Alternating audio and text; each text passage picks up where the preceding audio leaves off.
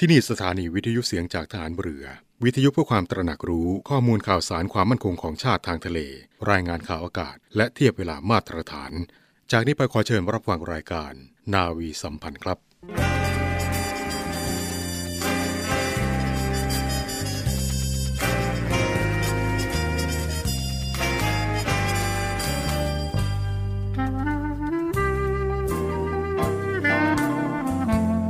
ขอให้นายทหาร นายตำรวจทุกคน รักษาคำปฏิญาณที่ได้ให้ไว้อย่างเคร่งครัด และตั้งใจปฏิบัติหน้าที่ด้วยความเที่ยงตรง เข้มแข็งและเสียสละ พร้อมทั้งหมั่นศึกษา และฝึกฝนตนเอง ให้มีความจัดเจนคล่องแคล่วในหน้าที่ และในการปฏิบัติงานร่วมกับผู้อื่น ฝ่ายอื่นอยู่เสมอ ทุกคนทุกฝ่ายจะได้สามารถร่วมมือร่วมใจกัน สร้างสรรค์ความพัฒนาผาสุก ให้แก่ประชาชนและประเทศชาติ ได้ตามอุดมคติที่ตั้งมั่นไว้ตลอดไป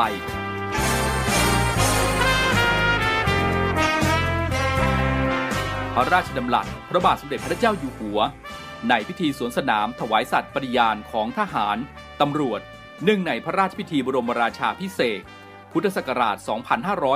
2562 ในวันที่ 18 มกราคม 2563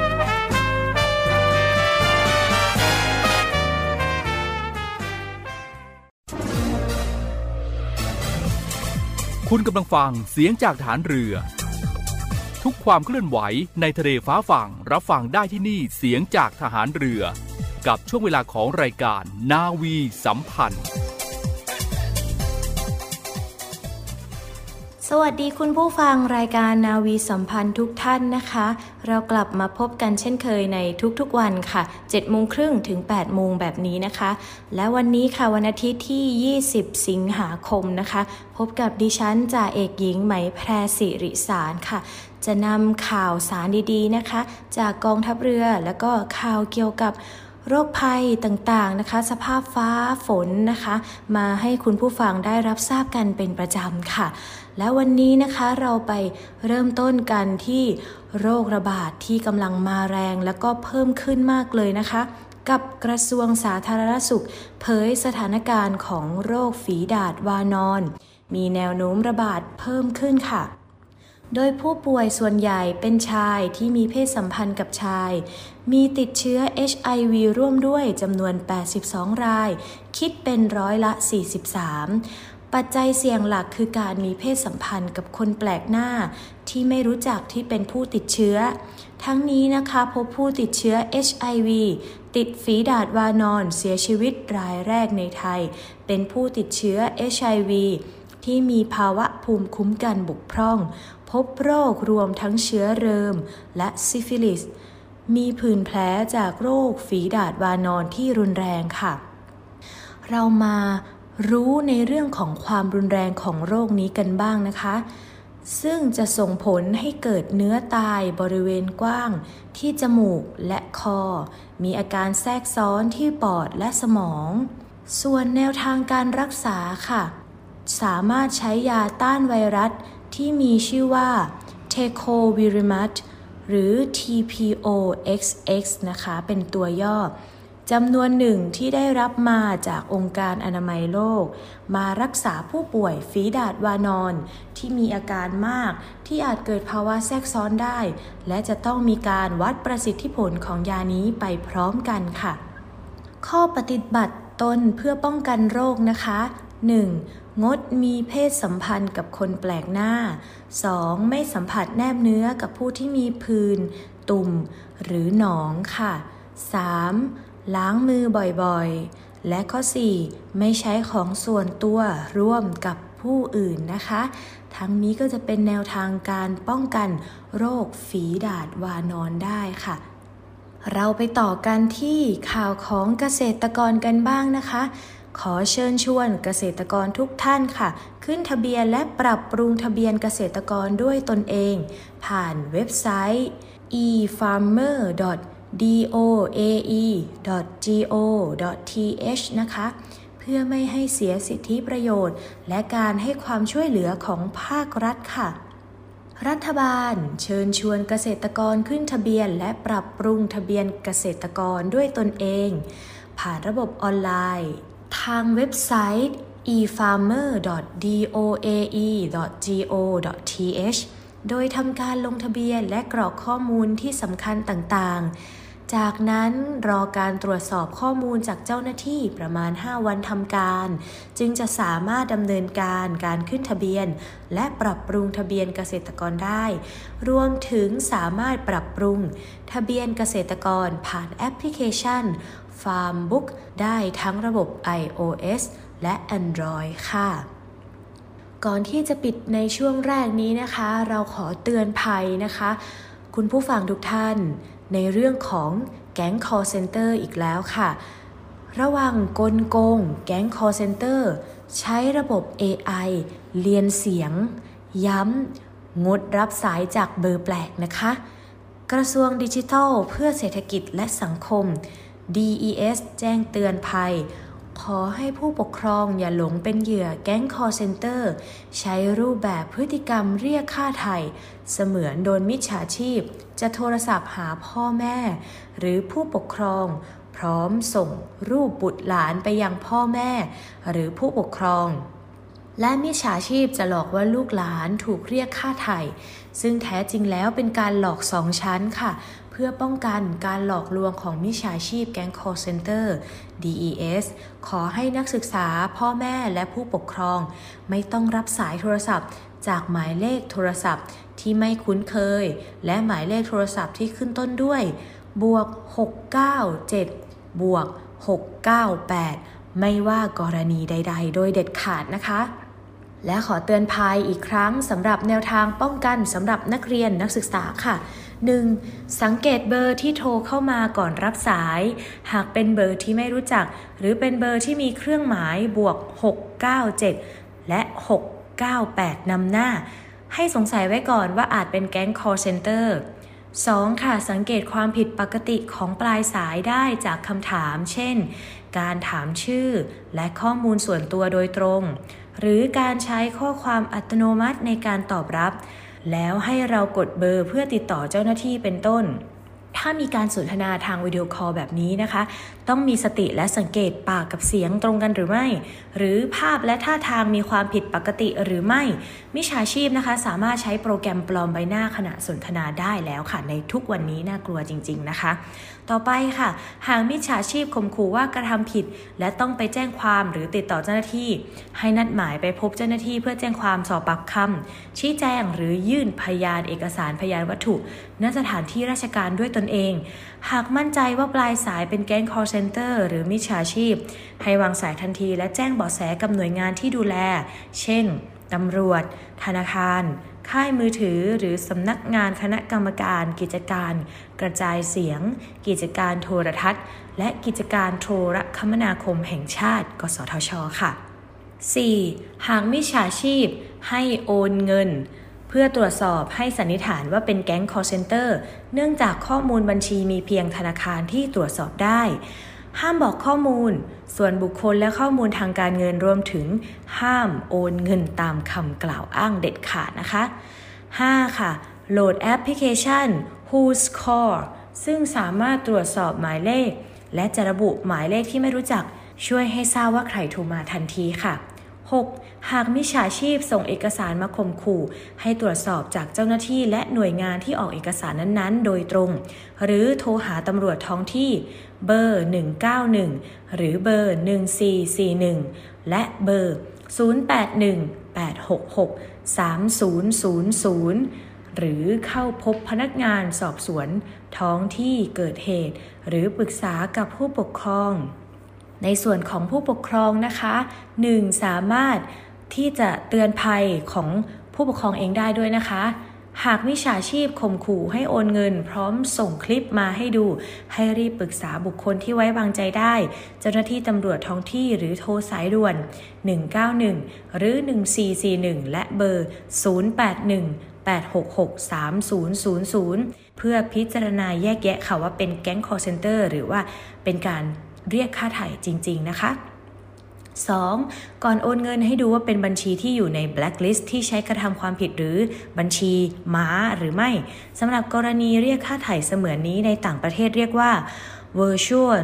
kidnapping ransom scam หรือ fake kidnapping หรือ kidnapping scam ค่ะ ก็เป็นข้อมูลนะคะที่อยากให้เราช่วยกันเตือนภัยสำหรับ ผู้ปกครองนักเรียนนักศึกษากันเองด้วยค่ะ ทั้งนี้ย้ำอีกครั้งนะคะ สามารถเข้าไปสอบถามข้อมูลเพิ่มเติมได้ที่ Facebook เตือนภัยออนไลน์นะคะ หรือเว็บไซต์ pctpr.police.go.th หมายเลขโทรศัพท์ 0818663000 หรือโทรสายด่วน 1441 หากถูกมิจฉาชีพหลอกลวง สามารถแจ้งความผ่านเว็บไซต์ได้ที่ thaipoliceonline.com ค่ะ เอาละค่ะ ช่วงนี้เราไปพักกันสักครู่ เรามีสกู๊ปพิเศษเกี่ยวกับการรักทะเลไทยค่ะ เราพักกันสักครู่นะคะ คุณผู้ฟัง ไปฟังสกู๊ปพิเศษรักทะเลไทยกันเลยค่ะ กองทัพเรือจัดตั้งกองทุนน้ำใจไทย เพื่อผู้เสียสละในจังหวัดชายแดนภาคใต้ และพื้นที่รับผิดชอบกองทัพเรือ เพื่อนำไปมอบให้กำลังพลกองทัพเรือ และครอบครัวที่เสียชีวิต หรือบาดเจ็บทุกพลภาพ จากการปฏิบัติหน้าที่ ร่วมบริจาคเงินสมทบทุนช่วยเหลือได้ที่ ธนาคารทหารไทย สาขากองบัญชาการกองทัพเรือ หมายเลขบัญชี 115ขีด2ขีด17087ขีด2 ชื่อบัญชี กองทุนน้ำใจไทยเพื่อผู้เสียสละในจังหวัดชายแดนภาคใต้ และพื้นที่รับผิดชอบกองทัพเรือ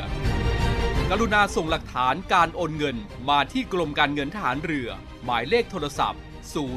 2475 5557 หรือ 02475 4584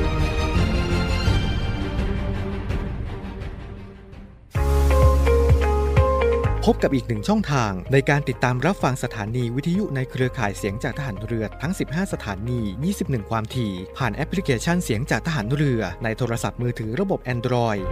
เพียงเข้า Play Store พิมพ์ค้นหาเสียงจากทหารเรือ จากนั้นดาวน์โหลดแอปมาติดตั้ง ก็สามารถเลือกรับฟังสถานีและความถี่ที่ต้องการรับฟังได้ แล้วมารับฟังไปพร้อมกันนะครับ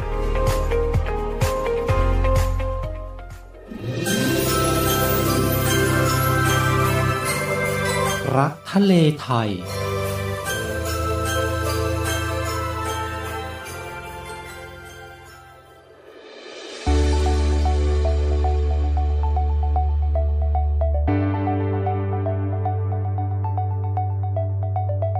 วัสดีครับคุณผู้ฟังครับ ขอนำคุณผู้ฟังนะครับมาติดตามสกู๊ปพิเศษ รักทะเลไทย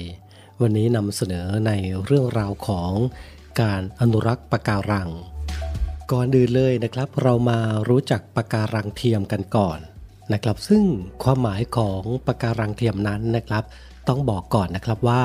ทะเลเป็นแหล่งผลิตอาหารจำพวกโปรตีนที่ใหญ่ที่สุด จากอดีตที่มนุษย์เรานำสัตว์น้ำมาบริโภคนะครับ แต่ในปัจจุบันนี้ประชากรของโลกเพิ่มมากขึ้นครับ อาหารที่ได้รับจากสัตว์บกนั้น ย่อมไม่เพียงพอ ทำให้มีการจับสัตว์น้ำขึ้นมาใช้ประโยชน์มากขึ้นทุกปี ด้วยวิธีการต่างๆนะครับจนเกินศักยภาพการผลิต ส่งผลให้ปัจจุบันหลาย ๆ ประเทศนะครับ ต้องประสบกับปัญหาทรัพยากรน้ำถูกทำลายเป็นอย่างมากนะครับ การทำการประมงเกินขนาด ถือว่าเป็นการทำลายทรัพยากรชายฝั่งทะเลอย่างหนึ่ง เนื่องจากทำให้ขาดความสมดุลของระบบสายใยอาหาร การประมงแบบนี้นะครับ ถือว่าเป็นแหล่งทำลายปะการังหรือว่าที่อยู่อาศัยของสัตว์น้ำในท้องทะเลเนี่ยมากขึ้น การเจริญเติบโตทางเศรษฐกิจก็จะลดลงตามไปด้วย ซึ่งถือว่าการกระทำแบบนี้นะครับ ส่งผลกระทบต่อทรัพยากรสัตว์น้ำการที่ทรัพยากรสัตว์น้ำนะครับมีจำนวนลดน้อยลง ถือว่าส่งผลกระทบต่อ ชาวประมงแล้วก็ประเทศชาติ รวมไปถึงเศรษฐกิจของชาติด้วยนะครับทำให้เรือประมงพื้นบ้านขนาดเล็กประสบปัญหา มีรายได้ที่ไม่แน่นอน ไม่มีความมั่นคงในอาชีพ ต้องออกไปจับสัตว์น้ำโดยไม่ทราบแหล่งประมงที่แน่ชัดนะครับ ใช้เวลาในการจับสัตว์น้ำเพิ่มขึ้น ค่าใช้จ่ายต่างๆ จึงเพิ่มขึ้นเป็นเงาตามตัวด้วยการจัดสร้างแหล่งอาศัยสัตว์ทะเลหรือว่าปะการังเทียมนะครับ ก็ จึงถูกใช้ไปทั่วโลกนะครับ โดยเครื่องมือในการอนุรักษ์ทรัพยากรสัตว์น้ำซึ่งเป็นการจัดการทรัพยากรเพื่อเพิ่มผลผลิตสัตว์น้ำนั่นเอง เนื่องจากแหล่งอาศัย สัตว์ทะเลทำหน้าที่คล้ายๆ กับหิน หรือว่าแนวปะการังที่เกิดขึ้นเองตามธรรมชาติ และเป็นที่ยอมรับกันนะครับว่า การสร้างแหล่งอาศัยของสัตว์ทะเล หรือว่าปะการังเทียมในบริเวณพื้นที่ชายฝั่งนั้นนะครับ ถือว่ามีประโยชน์อย่างยิ่งครับ ในการอนุรักษ์ทรัพยากรสัตว์น้ำขนาดเล็ก มีให้ถูกนำไปใช้ประโยชน์ก่อนถึงขนาดที่เหมาะสม และสามารถดึงดูดสัตว์น้ำนานาชนิดนะครับ ให้เข้ามาอยู่อาศัย หาอาหารสืบพันธุ์ ตลอดจนสามารถพัฒนาเป็นแหล่งประมงสำหรับการประมงขนาดเล็ก และประมงในเชิงพาณิชย์ได้ ซึ่งปะการังเทียมนะครับก็คือสิ่งที่มนุษย์ครับสร้างขึ้นในรูปแบบต่างๆ อย่างมีแบบแผน เพื่อดัดแปลงหรือเพื่อปรับปรุง เสริมแต่งสภาพพื้นท้องทะเล ได้เหมาะสมกับรูปแบบที่สัตว์น้ำชอบอยู่อาศัยนั่นเองกองทัพเรือเองนะครับก็มีการจัดกิจกรรมอนุรักษ์ปะการังกันอย่างต่อเนื่องเป็นประจำทุกปีนะครับถือว่าเป็นกิจกรรมที่เน้นการปลูกจิตสำนึก ให้ผู้ที่เข้าร่วมนะครับได้รู้จักการอนุรักษ์เพื่อรักษาสมดุลใต้ท้องทะเล การอนุรักษ์และฟื้นฟูปะการัง ถือว่าเป็นมาตรการสำคัญนะครับที่จะทำให้ทรัพยากรแนวปะการังของประเทศ สามารถดำรงสภาพความสมบูรณ์อยู่ได้ต่อไป ผลกระทบมากมายนะครับที่เกิดขึ้นทำให้กองทัพเรือได้คำนึงถึงความสำคัญต่อระบบนิเวศเป็นอย่างมาก เนื่องจากทั้งเป็นแหล่งอนุบาล รวมทั้งเป็นแหล่งที่อยู่อาศัยของสิ่งมีชีวิตใต้น้ำ นอกจากนี้ยังเป็นเขตกำบังคลื่นลมช่วยป้องกันอันตรายต่อชายฝั่งได้เป็นอย่างดีครับกองทัพเรือนะครับได้คาดหวังว่าการร่วมทำกิจกรรมปลูกปะการัง จะสามารถช่วยแก้ปัญหาได้ส่วนหนึ่ง อีกส่วนหนึ่งนะครับยังได้ปลูกฝังให้พี่น้องประชาชนนะครับได้ตระหนักถึงปัญหา และการมีส่วนร่วมในการรับผิดชอบแก้ไขปัญหา เพื่อใช้ทรัพยากรของเราอยู่คู่กับโลกใบนี้ต่อไป จนถึงรุ่นลูกรุ่นหลานของเราสืบไปอย่างยั่งยืนนะครับ และนี่ก็ถือว่าเป็นอีกหนึ่งกิจกรรมดีๆ ในการรักทะเลกับกองทัพเรือ กับโครงการอนุรักษ์ปะการัง ในช่วงของรักทะเลไทยครับ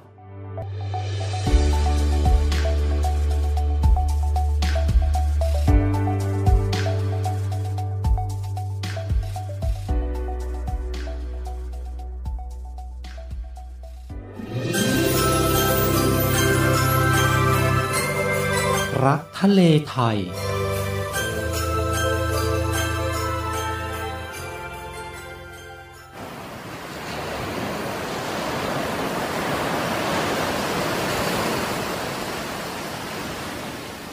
หาดทรายขาว น้ำทะเลใส เริ่มต้นได้ด้วยมือเรา ขอส่วนร่วมเป็นส่วนหนึ่งในการดูแลรักษาท้องทะเลไทย ไม่ทิ้งขยะลงแหล่งน้ำชายหาดและท้องทะเล เพื่อลดปัญหาขยะมลพิษ ลดการใช้ถุงพลาสติก ไม่ทำร้ายสัตว์ทะเลหายาก และทำการประมงอย่างถูกวิธี เพื่ออนุรักษ์แนวปะการังอย่างยั่งยืน และท่องเที่ยวแบบวิถีใหม่ ปลอดภัยต่อธรรมชาติกองทัพเรือสนับสนุนการปกป้องรักษาทรัพยากรธรรมชาติทางทะเลของไทย เพื่อความอุดมสมบูรณ์และยั่งยืนตลอดไป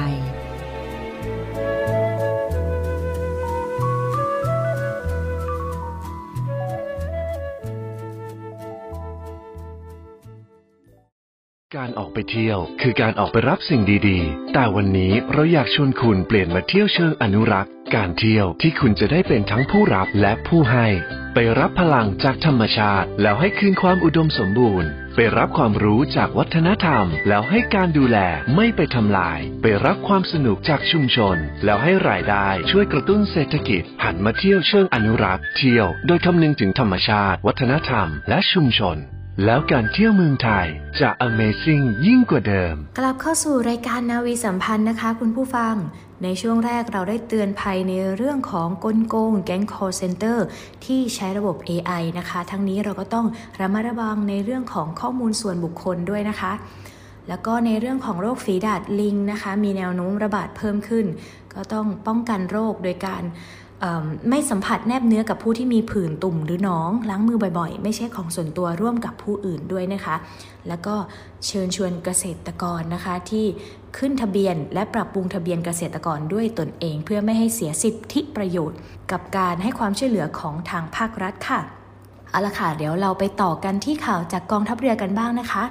ในระหว่างวันที่ 15 ถึง 17 สิงหาคมที่ผ่านมาค่ะพลเรือเอกเชิงชาย ชมเชิงแพทย์ ผู้บัญชาการทหารเรือได้เดินทางเยือนสาธารณรัฐ สิงคโปร์เพื่อรับมอบเครื่องอิสริยาภรณ์ซึ่งมอบให้เป็นเกียรติกับผู้ที่มีผลงานอันโดดเด่นด้านการทหารของสาธารณรัฐสิงคโปร์ โดยเมื่อวันที่ 16 สิงหาคมค่ะ ผู้บัญชาการทหารเรือ เดินทางไปที่กระทรวงกลาโหมสิงคโปร์ได้รับการต้อนรับจากพลเรือตีชอนวัตผู้บัญชาการทหารเรือสิงคโปร์ในการตรวจแถวกองทหารเกียรติยศ หลังจากนั้นได้เข้าสนทนาทวิภาคีกับผู้บัญชาการทหารเรือสิงคโปร์และรัฐมนตรีว่าการกระทรวงกลาโหมสิงคโปร์ค่ะ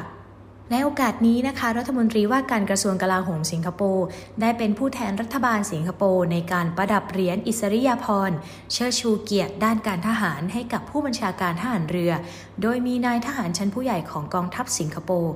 นายชูตินทรคงศักดิ์เอกอัครราชทูตไทย สิงคโปร์และภริยาร่วมเป็นสักขีพยานค่ะ ในการนี้เองนะคะ รัฐบาลสาธารณรัฐสิงคโปร์ได้ประกาศเกียรติคุณ ผู้บัญชาการทหารเรือ สรุปได้ว่ากองทัพเรือภายใต้การบริหารงานของพลเรือเอกเชิงชาย ชมเชิงแพทย์ ได้มีการยกระดับความสัมพันธ์กับกองทัพเรือสิงคโปร์ในด้านต่างๆ อาทิ การประชุมแลกเปลี่ยนองค์ความรู้ ในการประชุม Navy to Navy Staff Talks และการประชุมแลกเปลี่ยนด้านข่าวสาร IEC รวมถึงการแลกเปลี่ยนการเยือนเมืองท่า การแลกเปลี่ยนที่นั่งทางการศึกษา และการประสานความร่วมมือในด้านต่างๆ ซึ่งเป็นการเสริมสร้างความไว้เนื้อเชื่อใจ และความสัมพันธ์ระหว่างกันได้เป็นอย่างดีอีกด้วยค่ะนอกจากนั้นยังได้มีการเสริมสร้างความร่วมมือในด้านความมั่นคงทางทะเล ในช่องแคบมะละกา รวมถึงการแลกเปลี่ยนข้อมูลข่าวสารระหว่างประเทศ โดยกองทัพเรือไทย ได้ส่งนายทหารติดต่อเข้าปฏิบัติงานในศูนย์บริหารข้อมูลข่าวสารทางทะเล เพื่อเสริมสร้างความสัมพันธ์ในการแลกเปลี่ยนข่าวสาร อันจะเป็นประโยชน์ด้านความมั่นคงทางทะเลร่วมกันอีกด้วยค่ะไปต่อกันที่ฐานทัพเรือสัตหีบนะคะ มอบสุขภัณฑ์ห้องน้ำให้กับครอบครัวกำลังพลฐานทัพเรือสัตหีบ ตามโครงการตรวจเยี่ยมผู้สูงอายุ ณบ้านพัก ฐานทัพเรือสัตหีบอำเภอสัตหีบจังหวัดชนบุรีค่ะ ในวันที่ 16 สิงหาคมที่ผ่านมาพลเรือโทสุทินหลายเจริญ ผู้บัญชาการฐานทัพเรือสัตหีบ เป็นประธานการมอบสุขภัณฑ์ห้องน้ำพร้อมทั้งติดตั้งและปรับปรุงสภาพห้องน้ำให้สามารถใช้การได้จำนวน 10 ครัวเรือน ให้กับครอบครัวกำลังพลท่าอันเรือ ตามโครงการตรวจเยี่ยมผู้สูงอายุ พื่อเป็นการบำรุงขวัญและช่วยเหลือผู้สูงอายุ ที่เป็นสมาชิกครอบครัวกำลังพลฐานทัพเรือสัตหีบ ให้มีคุณภาพชีวิตที่ดีขึ้น เป็นไปตามนโยบายผู้บัญชาการทหารเรือ ประจำปีงบประมาณ 2566 ด้านกำลังพลที่ต้องการยกระดับคุณภาพชีวิต และสวัสดิการของกำลังพลกองทัพเรือค่ะเรามาปิดท้ายในเรื่องของการรับสมัครงานกันค่ะ เริ่มต้นที่กรุงเทพมหานคร เปิดสอบครูผู้ช่วยสังกัดกทม 165 อัตรา รับสมัครทางอินเทอร์เน็ตตั้งแต่วันที่ 22 ถึง 29 สิงหาคม ตำแหน่งและกลุ่มวิชา 1. ครูผู้ช่วย กลุ่มวิชาแนะแนวจำนวน 10 อัตรา 2. กลุ่มครูผู้ช่วย วิชาการศึกษาพิเศษจำนวน 100 อัตรา 3. ครูผู้ช่วยกลุ่มวิชาคอมพิวเตอร์จำนวน 30 อัตรา 4. ครูผู้ช่วยกลุ่มวิชาดนตรีสากลจำนวน 10 อัตรา 5. ครูผู้ช่วยกลุ่มวิชาสังคมศึกษาจำนวน 10 อัตรา 6. ครูผู้ช่วยกลุ่มวิชาพละศึกษาจำนวน 5 อัตราการสมัครสอบเปิดรับสมัครทางอินเทอร์เน็ต ตั้งแต่วันที่ 22 ถึง 24 สิงหาคม ตลอด 24 ชั่วโมง ไม่เว้นวันหยุดราชการ ที่เว็บไซต์ teacherbkk.thaijobjob.com ค่ะ ต่อไปค่ะจากกรมส่งเสริมสหกรณ์เปิดรับสมัครสอบบรรจุเข้ารับราชการ 64 อัตรา รับสมัครทางอินเทอร์เน็ตตั้งแต่วันที่ 28 สิงหาคม ถึง 15 กันยายนตำแหน่งที่เปิดรับสมัครนะคะ 1. นักวิชาการสหกรณ์ปฏิบัติการจำนวน 48 อัตรา 2. นิติกรปฏิบัติการจำนวน 9 อัตรา 3. นักวิเคราะห์นโยบายและแผนปฏิบัติการจำนวน 2 อัตรา 4. เจ้าพนักงานการเงินและบัญชีปฏิบัติงานจำนวน 1 อัตรา 5. เจ้าพนักงานธุรการปฏิบัติงานจำนวน 1 อัตราค่ะ การรับสมัครผู้ประสงค์จะสมัครสอบสามารถสมัครได้ทางอินเทอร์เน็ตตั้งแต่วันที่ 28 สิงหาคม ถึง 15 กันยายน 2566 ตลอด 24 ชั่วโมงนะคะ ที่เว็บไซต์ cpd.thaijobjob.com ค่ะ และ ปิดท้ายกันที่ สำนักข่าวกรองแห่งชาติ เปิดรับสมัครสอบบรรจุเข้ารับราชการ 65 อัตรา รับสมัครทางอินเทอร์เน็ต ตั้งแต่วันที่ 22 สิงหาคม ถึง 14 กันยายนตำแหน่งที่เปิดรับสมัคร 1. เจ้าพนักงานการข่าวปฏิบัติงานจำนวน 20 อัตรา 2. เจ้าพนักงานธุรการปฏิบัติงานจำนวน 20 อัตรา 3. เจ้าพนักงานพัสดุปฏิบัติงานจำนวน 5 อัตรา 4. นายช่างไฟฟ้าปฏิบัติงานจำนวน 20 อัตรา เปิดรับสมัครตั้งแต่วันที่ 22 สิงหาคม ไปจนถึง 14 กันยายน ตลอด 24 ชั่วโมงไม่เว้นวันหยุดราชการ ที่เว็บไซต์ nia.thaijobjob.com ค่ะ และทั้งหมด นี้ก็เป็นข่าวสารที่นำมาฝากคุณผู้ฟังในวันอาทิตย์นี้นะคะ7โมงครึ่งถึง8โมงเช้าแบบนี้ กลับมาพบกันได้ใหม่กับดิฉันจ่าเอกหญิงไหมแพรสิริสารค่ะ ที่รายการนาวีสัมพันธ์นะคะ คุณผู้ฟังสำหรับวันนี้เวลาของเราหมดลงแล้ว ดิฉันลาคุณผู้ฟังไปก่อน สวัสดีค่ะ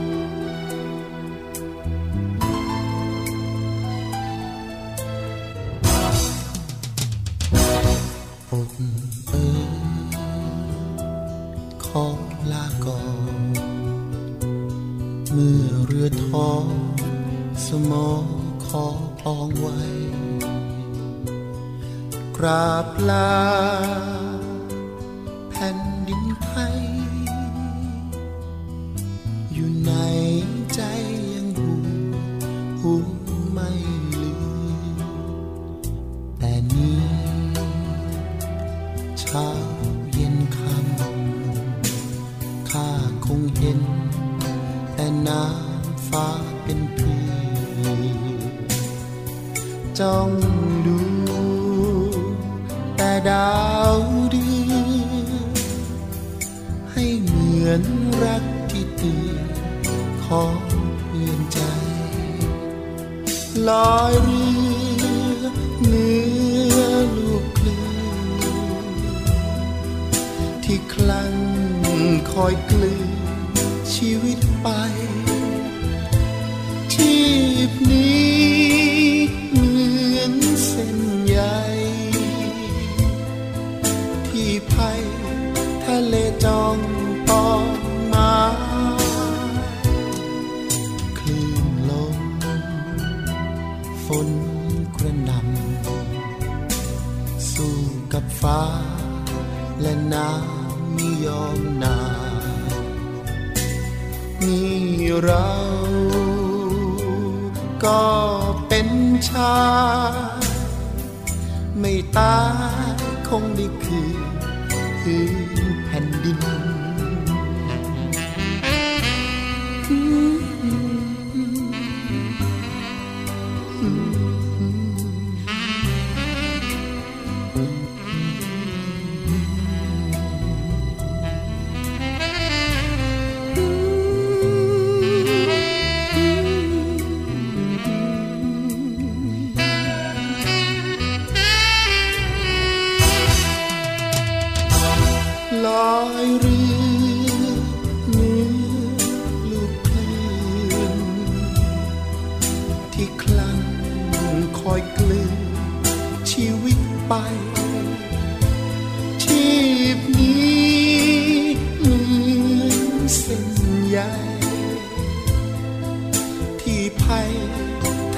จองตองมาคลื่นลมฝนกระหน่ำสู้กับฟ้า และน้ำไม่ยอมนายนี่เราก็เป็นชาย ไม่ตาย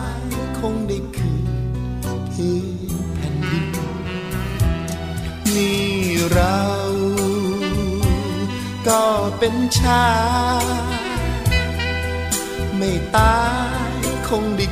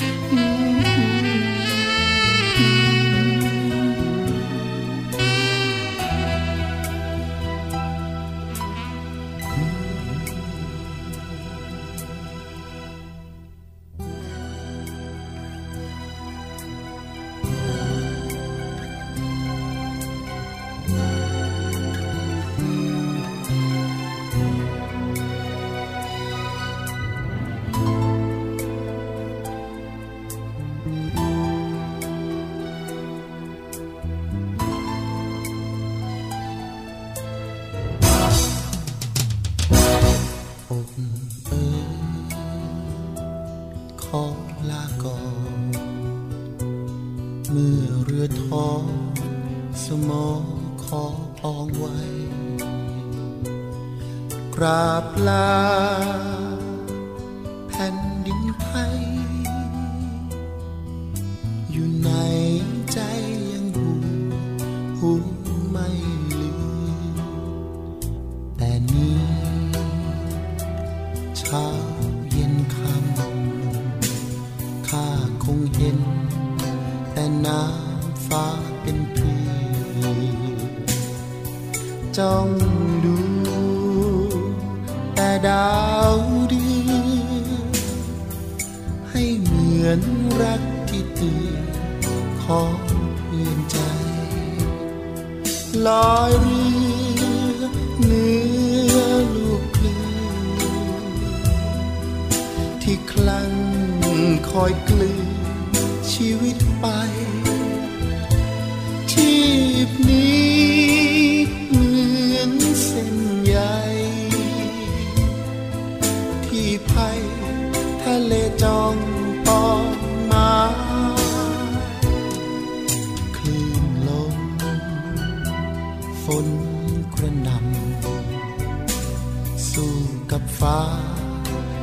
น้ำไม่ยอมนา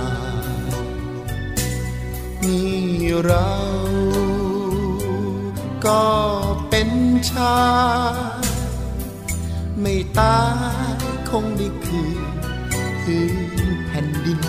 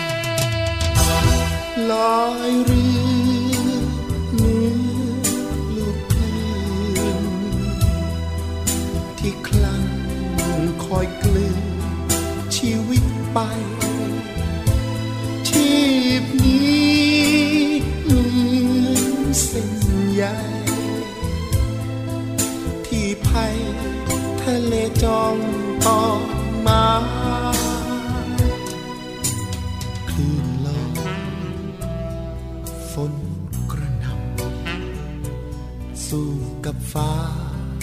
และน้ำไม่ยอมนาย นี่เราก็เป็นชาย ไม่ตายคงได้คืนพื้นแผ่นดินนี่เรา ก็เป็นชาย ไม่ตายคงได้